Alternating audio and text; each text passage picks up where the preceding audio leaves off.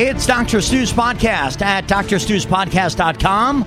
I'm Brian Whitman. Thanks for joining us right here on the website at drstuspodcast.com. You can join us on iTunes. Subscribe to the podcast on iTunes. You'll get a notification. Every time there's a brand spanking new Dr. Stu's podcast, you'll know about it. You can write them a nice review, give them five stars. We encourage people to share the podcast. We have a real growing community. Moms, dads, couples sharing this on their Facebook pages, tweeting it out, putting it on their websites, emailing it to friends. That's how we are developing quite a network of supporters here at Dr. Stu's podcast. If you have a question for Dr. Stu, ask Dr. Stu at gmail.com. That's our email address. Ask Dr. Stu at gmail.com. Dr. Stu will read every email. He will respond to every email. And some of those emails even make it on Dr. Stu's podcast. Yeah, they do. And I'd also like to uh, also announce that I, I just did uh, revamp my entire Birthing Instincts website.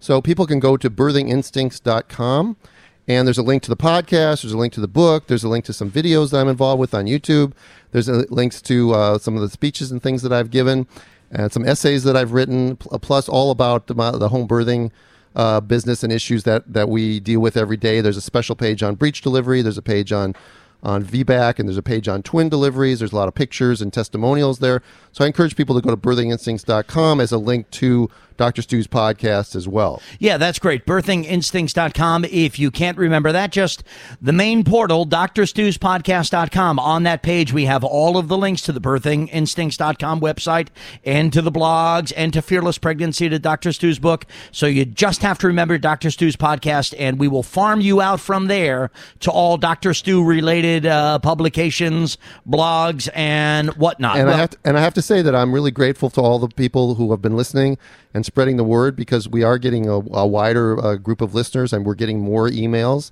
And it's really important because this is how this is going to change. It's going to change from the bottom up. It's not going to change from the top down. And so people educating their friends and educating their family members and spreading the word on the natural birthing movement and understanding that birth is not an illness and a disease and pregnancy and all that stuff is really important. You know, for somebody who might have just joined us right now here at Podcast 43, they missed 42 of them. they hear you talk about change. They hear you talking about wanting to uh, achieve this change. In a minute, what is the change that Dr. Stu's podcast hopes to enact? I would like to see birth, uh, normal birth, not high risk birth, not and I hate that term, by the way, not birth that requires hospitalization, but I'd like to see normal birth left alone. I think that that our numbers in the United States here are terrible. Our outcomes are not good. Our C-section rate is way too high, and uh, it's all because of the model by which birth is tre- treated, or pregnancy and birth are treated in this country, which is as an illness, and the midwifery model, which is a much better model. Their ex- midwives are experts at normal. Doctors are not experts at normal, and doctors are are wanting to take care of normal women in labor. They don't even know how. They only know when things go wrong how to treat them, and they do that very well. But they don't take care of normal birthing in training. They don't take care of normal birthing well in private practice or in group practice. My my goal is to try to remember uh, and help people remember that we are mammals. We give birth like other mammals do. That when it's best when we're left alone or you know being nurtured and feeling safe and uh, being able to move around and walk. And only when things don't seem to be going well, that's when interventions are appropriate right now interventions are the norm and leaving people alone is is not the norm. Dr. Stu, you are very eloquent. You've been my friend for years and years, for decades before we ever even thought of a podcast.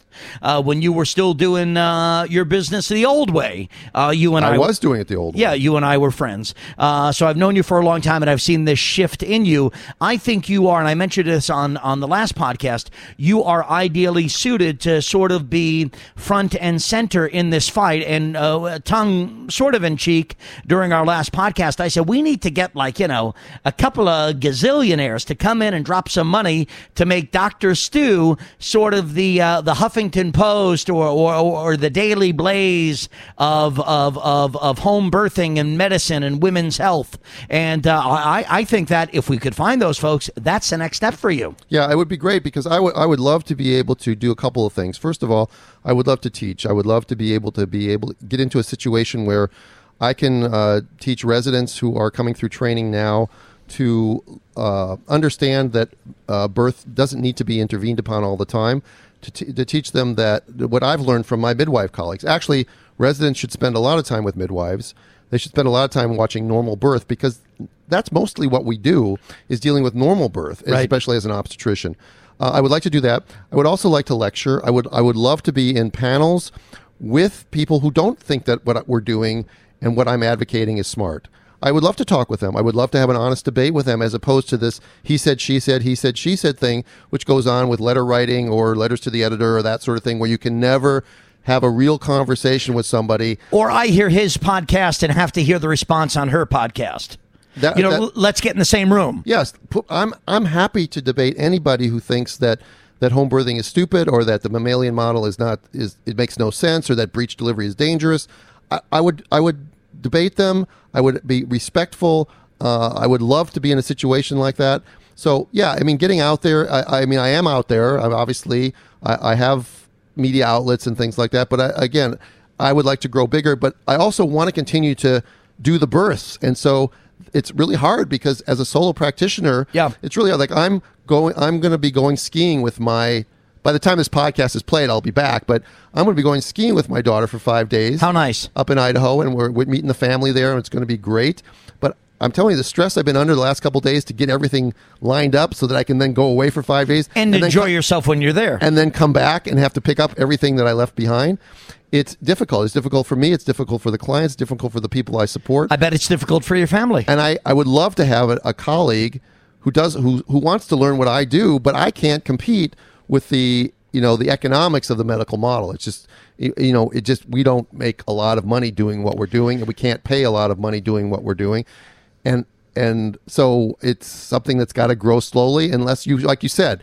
Somebody comes along with like a bazillionaire and wants to help us out. That that would be terrific. Well, that's provocative stuff. If you have an email for Dr. Stu, ask Dr. Stu at gmail.com. That's ask Dr. Stu at gmail.com. All right, let's get to some of the uh, medical news for women here. We want to talk about uh, mammograms, of course. Um, before we do that, before we do that, I wanted to just briefly, unless you wanted to do the Hawaii thing, I just got a quick update. We yeah, I had, a, talked- I had Hawaii here, but want to do Hawaii first? Go ahead. yeah, because it's, it's a it's a one it's a couple sentence Yes, thing. and then- Senate Bill 2569 in Hawaii, which of course focuses a great deal on home birth, has been in our radar here on Dr. Stu's podcast, and we have an update. Yeah, it's a good update, by the way. It uh, here I got a I got an email from um, some colleagues of mine in uh, who are who signed a who got a petition out there. It says Senate Bill 2569 has been gutted and replaced with language calling for the organization of a task force. I love when they have language to organize a task force to uh, study. But- Task force means terminal. yeah, whatever. But desi- designed to allow It means it's going to go on and on and on. but it's yeah, but it's better than stopping what they're doing. It's designed to allow midwives in Hawaii to self-regulate their practice. It will include representatives from each type of home birth practice, each of whom will be chosen by peers in their profession. Midwife care in Hawaii will be allowed to continue without regulation from the medical board, and midwives will be permitted to- set their own regulations. And I think that that's great because midwifery is not the same as the practice of medicine. And you know, we, we do have a we do have a um, there's a common mistake given that when a midwife does something and then the medical board steps in and says you did something that was you know you were practicing medicine without a license or doing something and the truth is is that midwifery isn't really medicine and if we, the sooner we start to think of it as a different profession the more clear it will come that yeah there are different levels of things i mean er, um, you know uh, a, a beautician who does a facial is not practicing dermatology. right.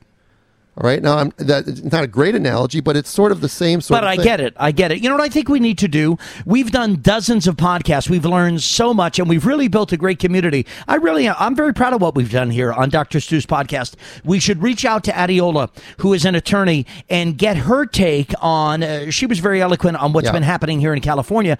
I'd love to get her take on Hawaii Senate Bill 2569, and her give us right here in our studio in Randy Wang's apartment the pros and cons of this uh, legislation proposal in Hawaii because I think she could speak eloquently to the pros and the cons of it. So let's try to get on that maybe for next week. Uh, Randy, uh, our producer, are you on that right now? You're on that. I'm looking it up right now. Yeah, let's get to there we. Adiola I can on that. see that. Yeah, let's get to Adiola on that. Okay, so uh, that's your update on what's happening in Hawaii. We continue, of course, here on Dr. Stu's podcast, wherever it is, uh, not just in America, uh, primarily in America, but throughout the globe.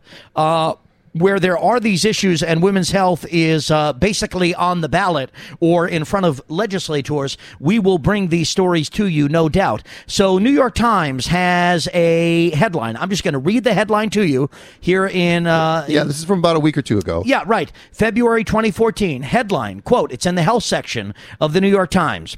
Vast study casts doubts on value of mammograms.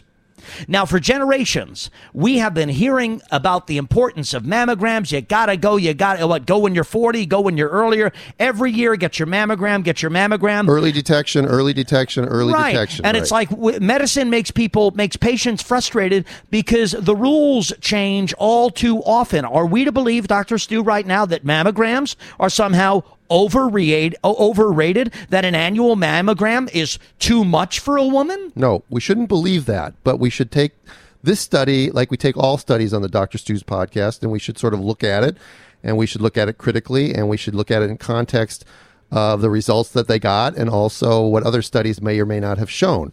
Because th- this does sound revolutionary. It does sound like, oh my God, mammograms are useless. It's a blockbuster headline. Let me let me summarize the study for the listeners, okay, and for you, Brian, because I don't think you probably read it either.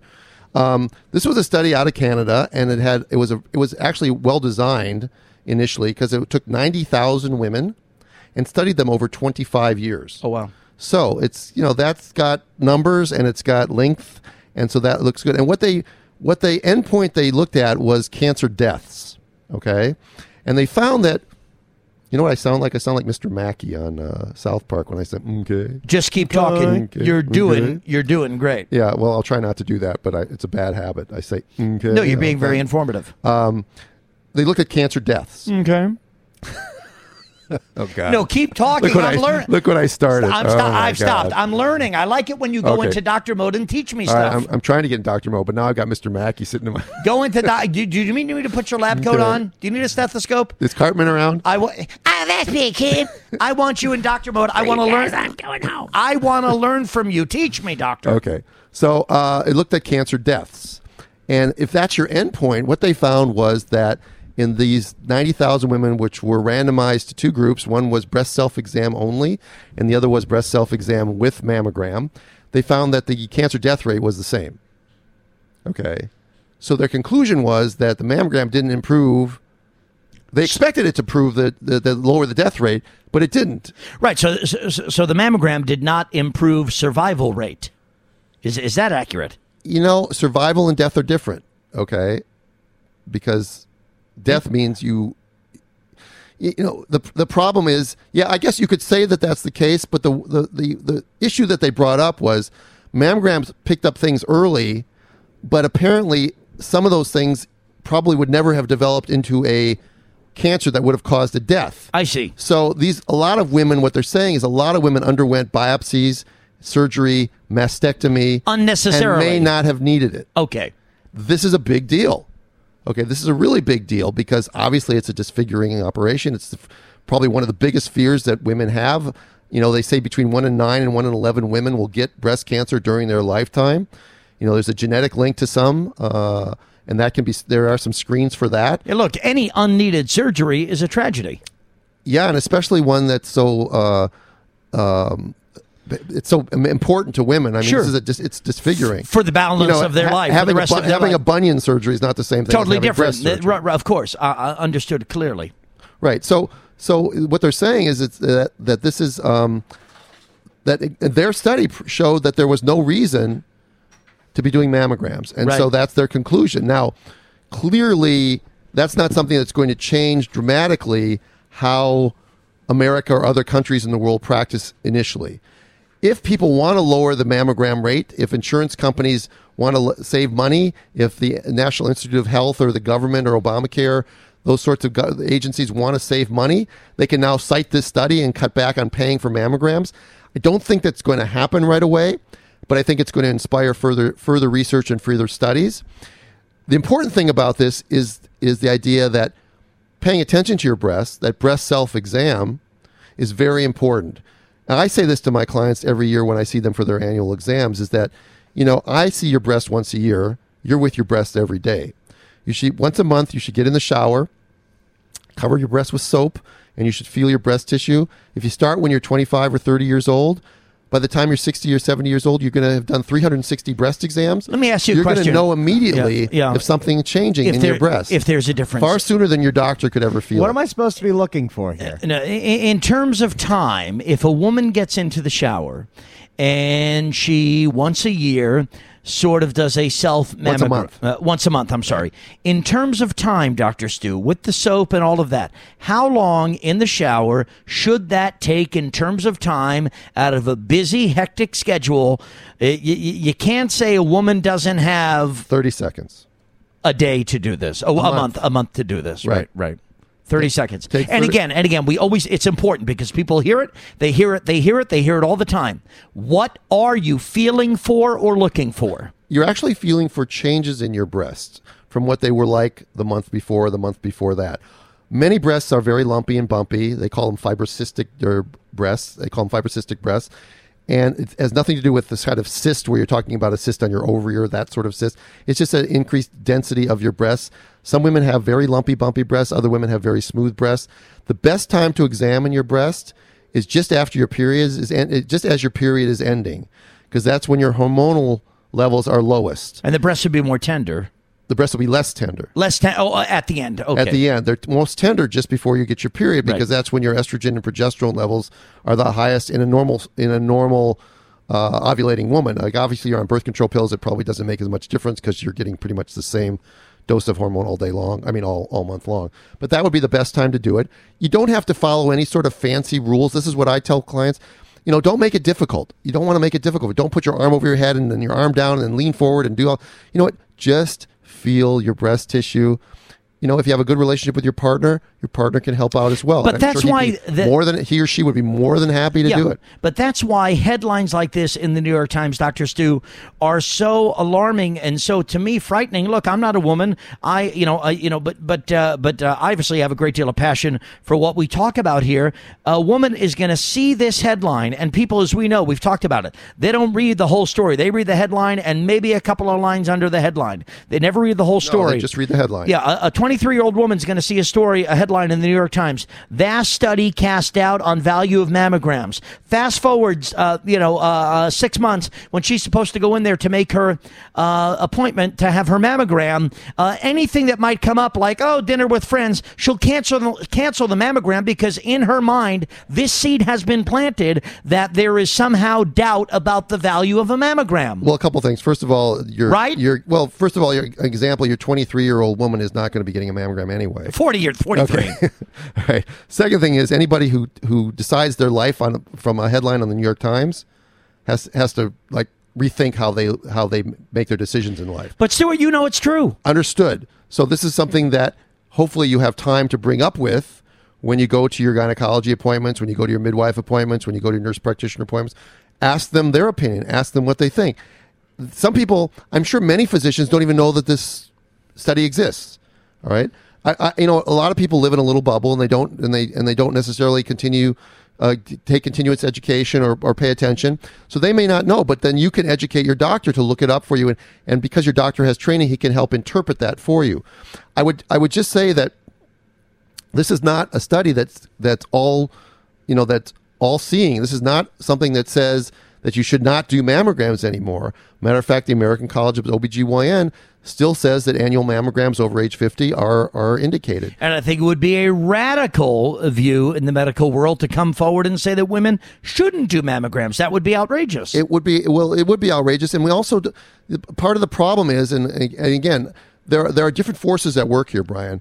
Clearly, there's an incentive for the American Academy of Radiologists. I don't know if I'm saying that correctly, to think that this study is bogus because obviously that would cut into their business. Sure. huge, and they've come out with a statement saying that the study is bogus. All right, now I don't know that that's true or not. I, and again, they are motivated by one hand. On the other hand, doctors are motivated to not pay attention to the study because they're afraid that if they don't, if they tell a woman she doesn't need a mammogram, They lose the office and- visit. Well, no, no, no, no, no, because you still get the office visit because they still come in for their annual.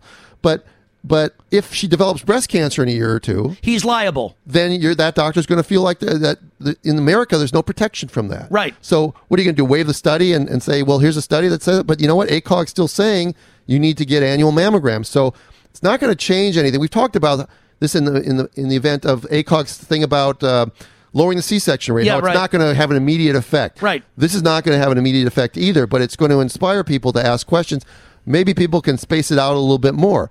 Maybe people who've had normal mammograms and no family history at such and such an age can can get one every five years instead of every year. But every you can't you, you can't imagine, Doctor Stu, a 48 year old woman walking into her OBGYN's office or or into uh, an OB's office, and uh, she wants to have her mammogram, and the doctor, uh, she or he, stands up and says, "Oh, good news! See this report in the New York Times? We can skip the mammogram today." That's not happening in America today. No, it's not going to happen, and it shouldn't happen that way. What should happen is informed consent. You should give the patient the information that this group thinks that mammograms don't save lives. This group thinks that mammograms are useless. This group thinks that mammograms are valuable.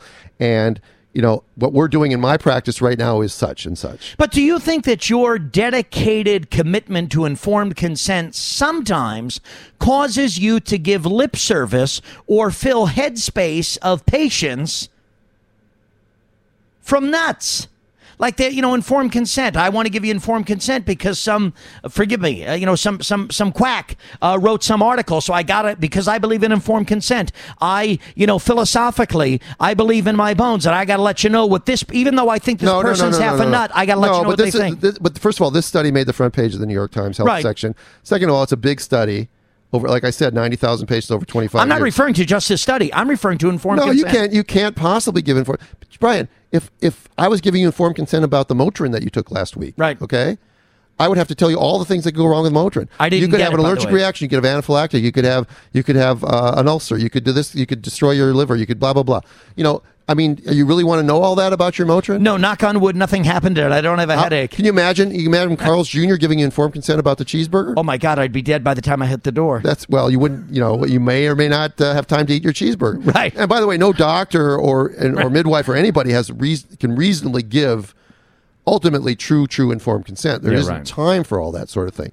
So it it is a situation where again, breast self exam really important. What the study is also saying is that although the lumps may be discovered or the abnormal the cancer may be discovered sooner in people with mammogram than it is in the group that didn't have mammogram the survival rate and the treatment were not that significantly different I see. and they and the, the scariest part about what that i what i read in reading several different articles about this was there's a lot of thought that, that at least the thinking in the surgical radiology world, something called ductal carcinoma in situ, hmm. which is a precancerous condition that is a sort of a radiological finding, and then they do a needle biopsy and they find it, and it can lead to cancer. And during a mammography, uh, uh, a mammography, how might that manifest itself? Well, there's little microcalcifications, is I what see. you're seeing. Okay. And so they you will do a biopsy, and the, and the biopsy will come back ductal carcinoma in situ. Now, it, a lot of women are actually undergoing bilateral or unilateral mastectomy Hmm. because of the fear that ductal carcinoma in situ will become cancer, which will then eventually kill them. I see. This study said some there's some doubt on that, and so what I would suggest to women listening and to people who their family members is if your doctor is suggesting to you that you need a mammography, I mean, excuse me, a mastectomy, Right. um, get get some other opinions. Make sure that this is what really needs to be done. It should not waive, you know, if it, it should not waiver your decision to do it when it's indicated. But there is some question now, and you have to, and like anything else, you weigh the pros and cons of the decision. You look at your family history. You look at your your own history. Uh, you look at your own fears. How how are you going to live with this? Is it is the is the disfigurement from the mammography and the and the uh, plastic repair more than you the, the risk, or is it something you think you want to watch for a couple years? There's no right answers here. It's very gray, and this this study makes it even more gray. In the time we have remaining here on Dr. Stu's podcast, uh, drstuspodcast.com. If you want to email Dr. Stu, ask Dr. Stu at gmail.com. That is the email address. The doctor will read your emails. He will respond, and some of them we will read here on the show on Dr. Stu's podcast. I work with Alicia Krause, who came in a number of months ago to talk Yep. about her baby Steve, who we had a great time. She loves you, and uh, we had a great time. She had a By the way, I want to thank you. You guys are like mentioning me a couple times. I've heard. I don't listen that often because I'm not in the car that often. that's that's but I- me. that's me, pal. yeah, well, I love that. Yeah, I, I like to work you in. I love that. I So like to thank- wo- thank you. Yeah, uh, we are on AM 870, The Answer in LA, the OC, AM 590, The Answer in the Inland Empire, all across Southern California from 6 to 9. I'll get a plug there for my show. If You should get a plug. I appreciate that. So she comes in with radical pink eye. I mean, both eyes. Are, she looks like she did five rounds with Mike Tyson. I mean, she looked like she needed a cut man. I mean, her eyes were were just pink and and and just uh, swollen, and I couldn't believe it. Yeah, it's a miserable condition. You know, I mean, I, I, we all know that Bob Costas was taken off the set for a week. I think uh, for the Olympics. and replaced by Matt Lauer. Now her doctor said, "Hey, you're feeding, right? You're you're you're, you're feeding your baby breast milk. We're not going to give you antibiotics because that breast milk is." And I thought of you, Doctor Stu. It is such, it is so natural, so wonderful. There, God has put so much good stuff in breast milk that you're not going to need antibiotics for the baby. You know, well, wait, you were saying that And- because and- and- because because mom had pink eye. right? Right. The baby never got pink eye. Stevie, her baby, her Oh, husband, right. her husband Eric never got pink eye. And it is, and it, it can be very contagious, actually. Really? I mean, Yeah. we we were like thinking of quarantining her. Well, I don't know how how uh, Alicia treated her pink eye, but She would take a like they gave her like a big like she couldn't put drops and that was something else to do with pregnancy. She had to take like big chunks or gunks of like an so she did use an antibiotic and goop, she though. and she's actually the goop, right? Good way to put it. And she's actually placing it on her eye and then trying to blink real fast to get it to assimilate into the eye. It was a mess. it is a mess, but you know, you know when they treat babies with little eye infections and stuff, you know what they treat them with? What? Breast milk. See? And They I just- said I said just to her, squeeze a colostrum in breast milk. It has is so full of antibi- uh, antibodies and immunoglobulins that you know I, I don't. I mean, I don't know that Alicia tried it, but it would have been interesting if she put some of her breast milk in her own eyeball. So I'm thinking, I'm hearing from her breast milk, breast milk, breast milk. Right. I hear from you on Dr. Stu's podcast, breast milk, breast milk, breast milk. I should be able to go to Ralph's or Vons and buy me some breast milk. Is there an age at which the breast milk stops being so darn good for you? You know that I don't know, but you know what? We that's a good question for when we bring in the next midwife on or uh, the next doula or somebody we bring them on. Well, we should ask that question. Yeah, I'd go in there and drop four bucks for a for a carton of breast milk. It sounds like it's the greatest thing in the world. You want to do a taste test? Nah, I just I don't want to get sick. You I do, I- Randy. not from the carton. I don't want to do a taste test from the carton, but at the same time, it sounds like it's uh, you know nature's nature's uh, you know cure all juice. Yeah, it is. It is sort of. I guess. I guess it is. It's it's a cultural thing because you know we have no problem drinking milk from a cow's teat. Right. but you know, selling and marketing breast milk. You know, I would bet you, I would bet you, Brian. We've we talked about eating placentas and all that other stuff that you makes you very happy. I'm willing to bet you that one of our listeners could probably send an email and tell us that there is places where you can buy breast milk. Yeah. I know there are breast milk banks for babies for women who have breastfeeding problems that that women can get breast milk delivered to their house for their baby. I just don't know that there's a market for it for 40 year old 41 Forty uh, now. 41 yeah. yeah 41 year old uh, men. Forty two in August. Roll into Ralph's in Glendale and say, "Hey, where's the breast milk?" Uh, aisle four. Okay, Yeah. th- I might look a little weird. And besides that, Brian, if you're going to get your breast milk, it ought to be it ought to be from the breast and not the bottle. Okay.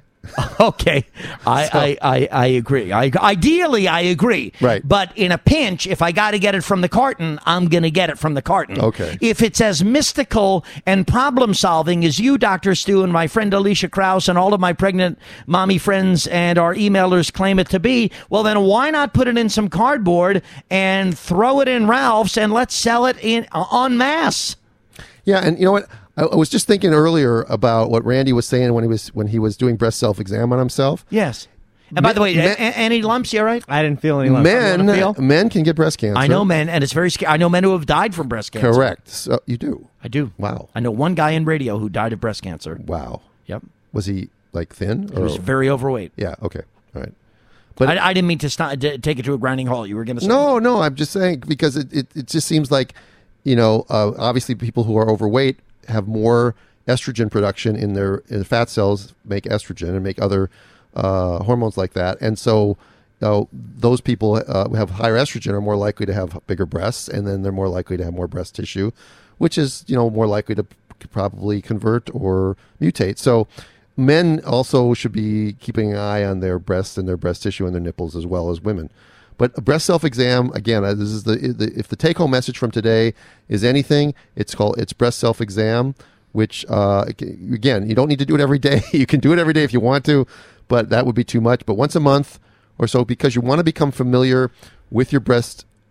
If you because if you're familiar with your own breast, when something changes, You'll even notice. subtly, you're going to notice. You'll it. notice. You will notice it. The analogy that I always use, and maybe we've even talked about it before, is if you live in the same apartment for 30 years, except Randy's, which is, you know, Jamie messes it up all the time. Right. But if you live in the same apartment 30 years, you go out for dinner and you come back home and you open the front door and the shoes that you left by the front door are three inches from where you normally leave them, you know immediately that somebody's been in your apartment or something's wrong. Yeah, right. Whereas somebody who comes to your house once a year isn't going to know the shoes weren't, don't belong there. Right. You'll never notice. Right. So right. check, you know, do your own breast self exam. Don't leave it to your physician to see you once a year and do breast exam and expect that you're doing fine. And also, we will bring you the latest on the situation in Hawaii, Senate Bill 2569. That continues uh, to be a big issue. One more thing I wanted to talk about. People always ask the question, what about breast ultrasound? What about breast MRI? All right. Mammogram is still the gold standard for screening. Breast ultrasound is an adjunct to people when the mammogram says the breasts are really dense. There's a there's a law in California, by the way, that if the breasts are really dense, that the radiologist has to say or suggest that ultrasound be uh, be added. Um, MRI may be more accurate, but it's not the a good standard for screening. It's way too expensive, but MRI can be used in, in specific cases. But still, your, that should be determined by the your mammogram, your mammography specialist, your radiologist, or your obstetrician. You shouldn't be requesting an MRI as a screening test. All right. that's what I would suggest. Dr. Stuart Fischbein, major, major stud. Ask Dr. Stu at gmail.com. That's the website, Ask Dr. Stu at gmail.com. You have a question, a comment, send an email. The doctor will respond. Uh, he will certainly read. And oftentimes we take your emails and we put them on the air. We share them with the audience if we think there can be some great information that can be shared with the rest of the audience here in our community on Ask Dr. Stu's uh, podcast. It is Dr. Stu's podcast right there on the website. Uh, Birthing Instincts, Dr. Stu mentioned that new website. You can find a link right there on the right side for blogs for Fearless Pregnancy in its uh, second volume, right? Second edition, right. Second edition, right there. You can pick that up in time for Mother's Day, I th- or or for an expecting mom. I think that's a great Mother's Day gift right there. All on drstuspodcast.com. Thanks for joining us for our very exciting podcast. Always happy to have you. For Dr. Stuart Fischbein, I'm his friend, just a guy. I'm not a doctor. I'm Brian Whitman. Nice to see you, Dr. Stu. Nice Stu. to see you, Brian. It's a really good topic today. It's a really sometimes we cover good stuff on Dr. Stu's podcast. And it's all important stuff. And feel free to go back and listen again to Dr. Stu's podcast. God, you know what? We actually talked past the music this time. He'll fix that. He'll make more I don't want him to fix it. I, I, I like you the, like I like the fact that we went past the music. And now we leave the air dry.